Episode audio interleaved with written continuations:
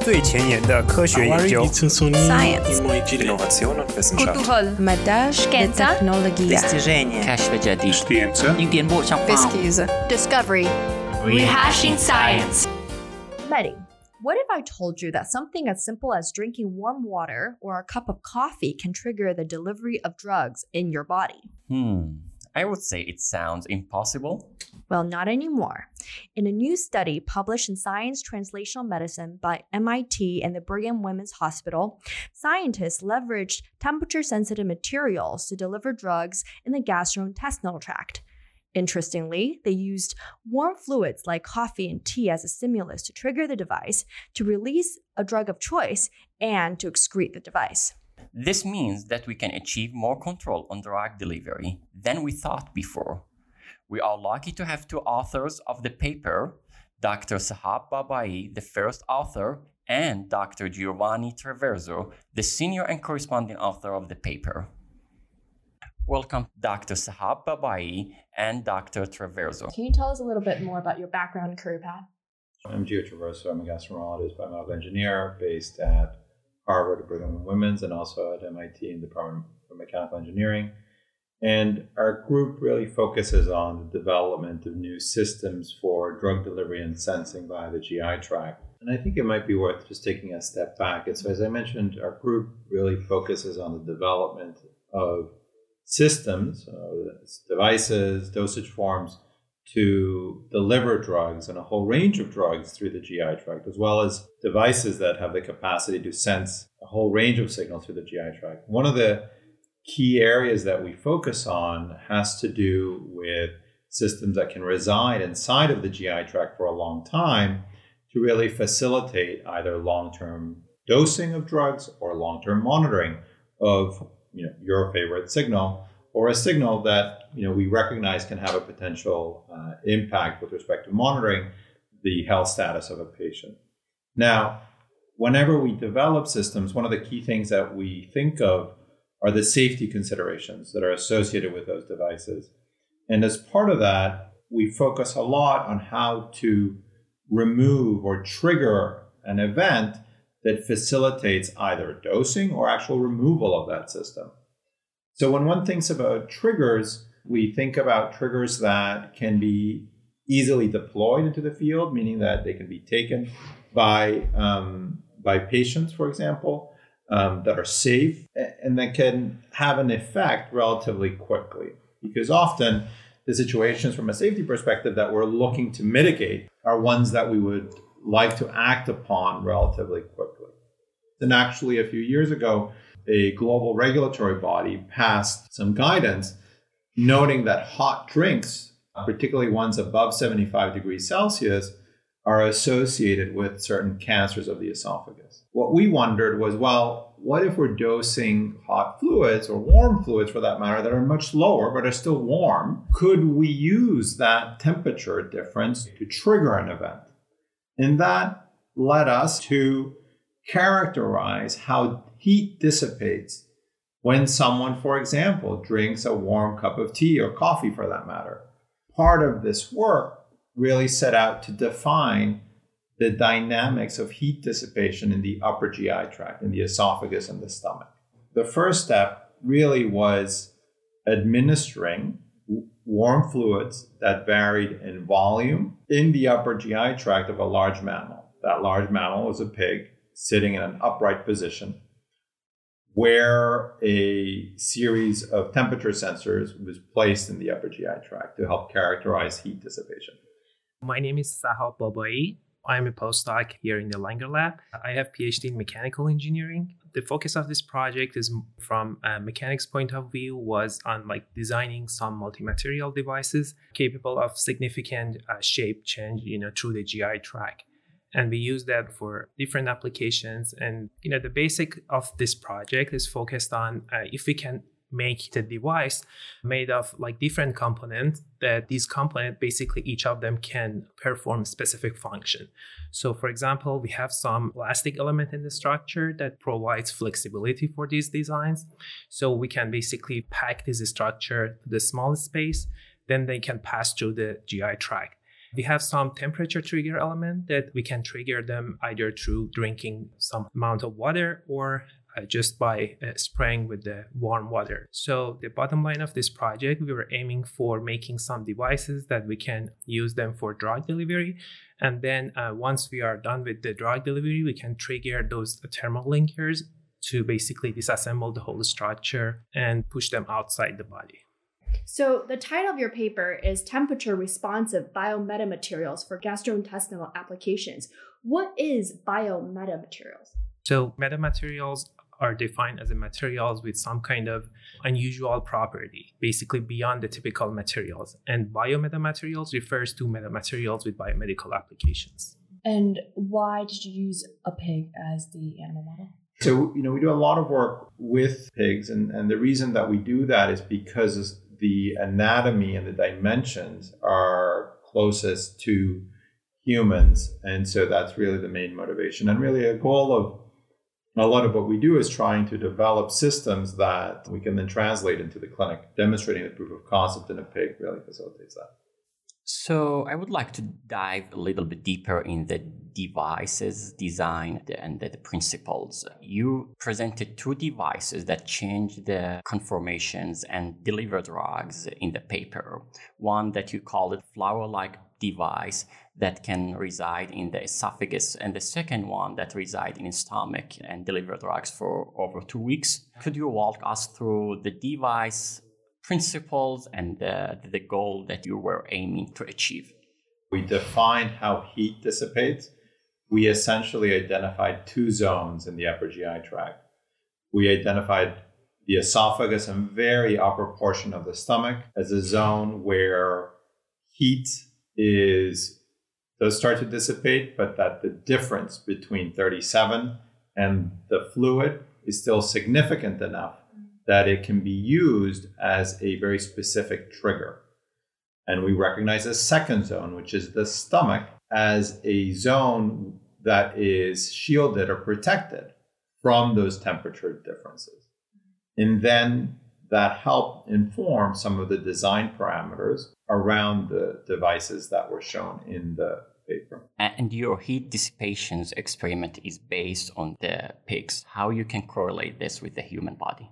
I mean, I think to to actually identify the exact dynamics, we would have to repeat this in humans. I think we also recognize that there's probably some variation depending on the specific sort of dimensions of the individuals. So, uh, children, for example, probably might be a little bit different just for, very simply because of the distances and the surface areas that are slightly different. Um, but again, the reason that we chose the pig is because the dimensions are closest to adult. But certainly, in order to to really fully flesh that out, we would have to repeat that. So, can you tailor the material to be sensitive to different temperatures? In our design, we used two different temperature responsive materials. The first one was basically shape memory alloys we use nitinol. So basically, you can have nitinols with different transition temperature. And the one that we used was like with transition temperature around 55 degrees Celsius. And again, the reason was because we were able to reach around that temperature in the esophagus. So uh, that's why we use like a, a, you know nitinol in the wire form, you know, with the transition temperature 55 degrees Celsius. And for the other device in the stomach, we use polymeric based uh, material. It's basically a mixture of uh, PCL, polycaprolactone, and some other elasticizer that uh, it just shows some softening once it triggers with, uh, you know, warm water around 55 degree. So you can tune that temperature for those polymers just by adding some other polymers. You know, you have to start with the polymer with the, let's say, uh, transition temperature close to your goal, and then you can add some elasticizer or plasticizer or some other excipient to tune the temperature. So, as you mentioned, we introduced two different designs. The first one was the, uh, basically the flower-like device, which we inspired from blooming flower. It was a multi-material device, which uh, like a capsule-sized device, it can expand in your esophagus like a flower. So basically, you have some polymeric arms out of PCL, and you have some drug-loaded uh, milli-sized needle attached to the arm, uh, and you have some elastic element like a polymeric element that helps for expansion of the device.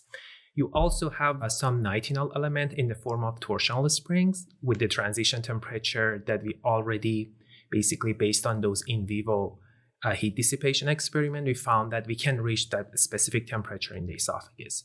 So the way that device works is the device can expand in your esophagus based on the elastic energy stored in the elastic material.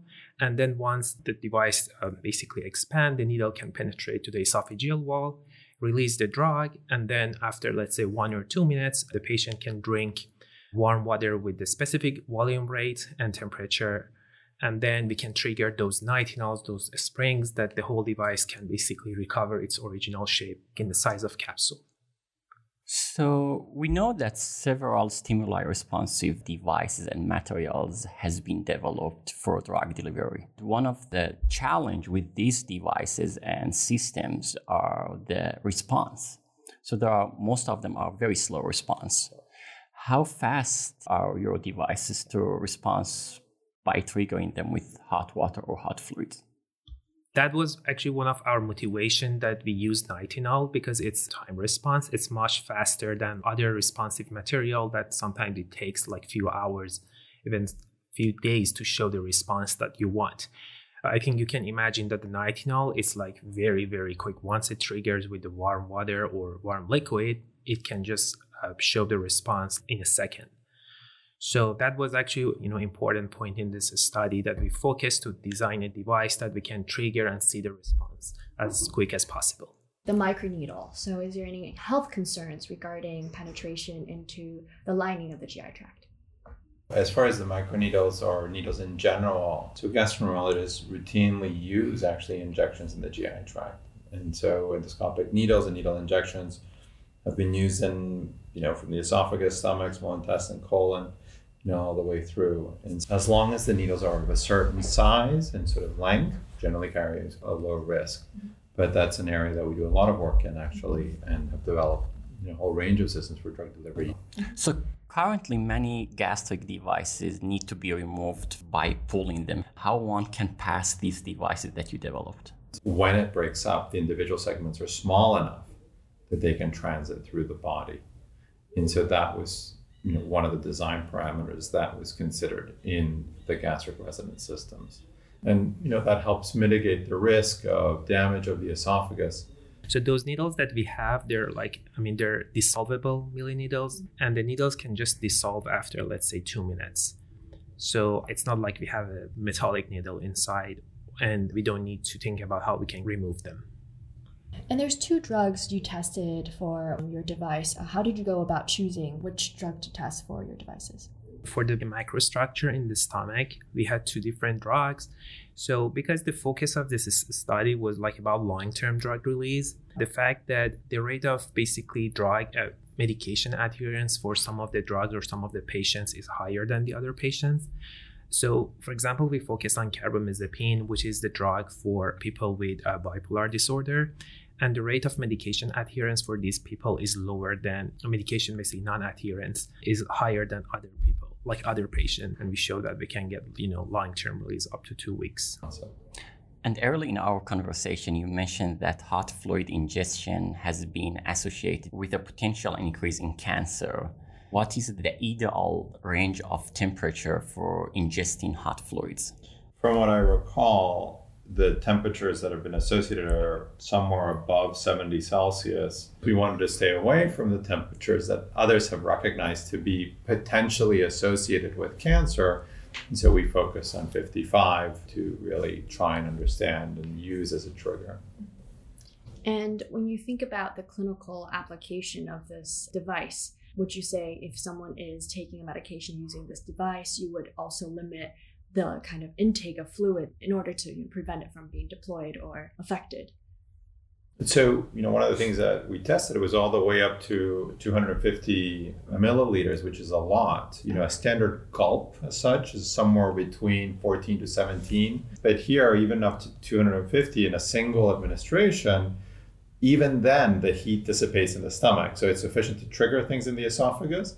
But in the stomach, that so heat much. is no and so those systems that reside are safe. And that's that was part of that initial characterization to really try and inform you know what are the boundary conditions that we're operating in and then use those to start to design some of these systems.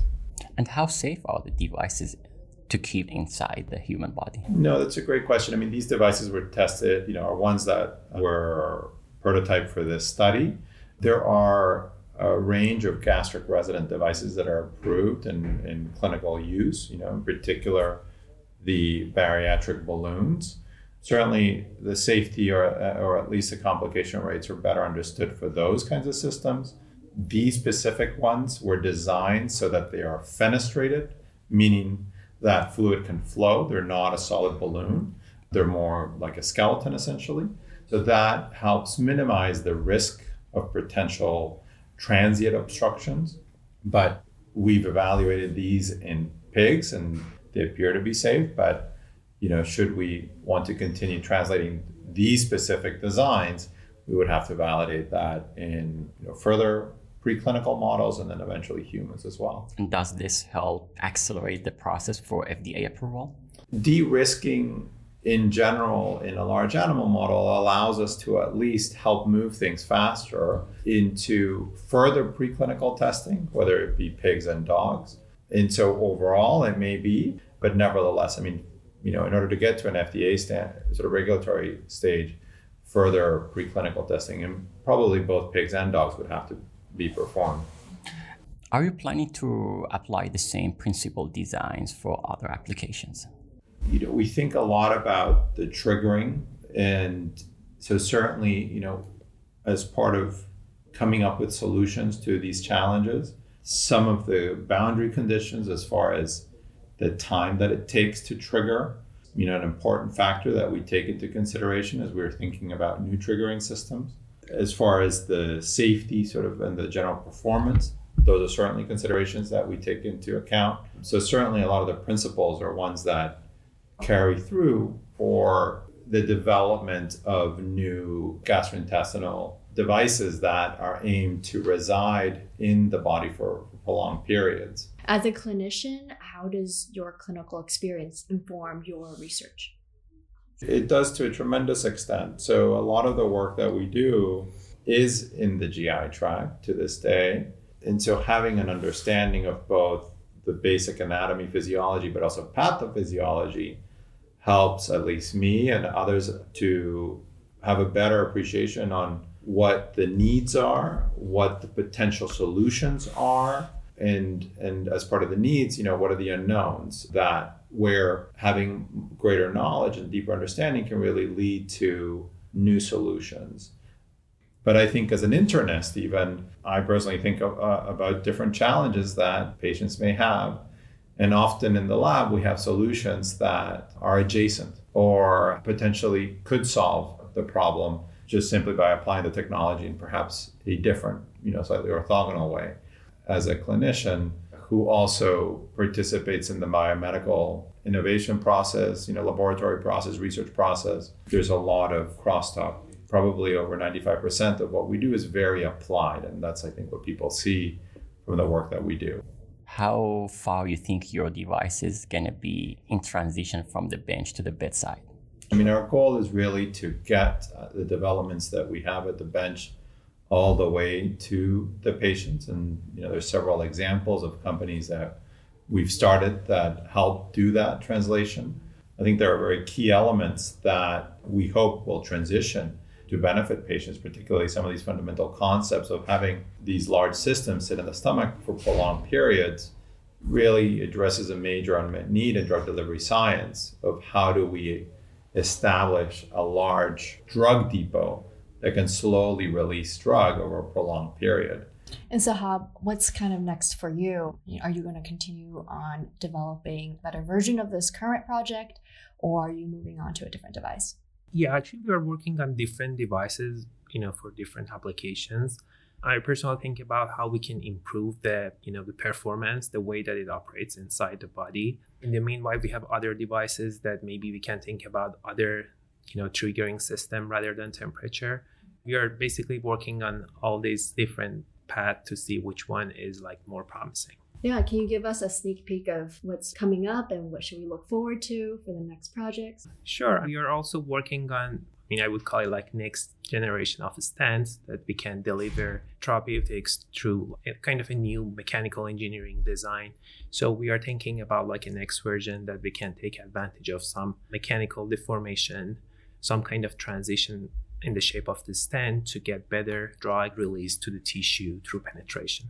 And so these devices are warm fluid responsive devices to trigger and release the drug. If it happens to transition these devices to patients, how you can regulate how many times a person can drink a warm fluid. You know, this is where going back to the, the initial characterization is really important, where there are these two zones that are defined.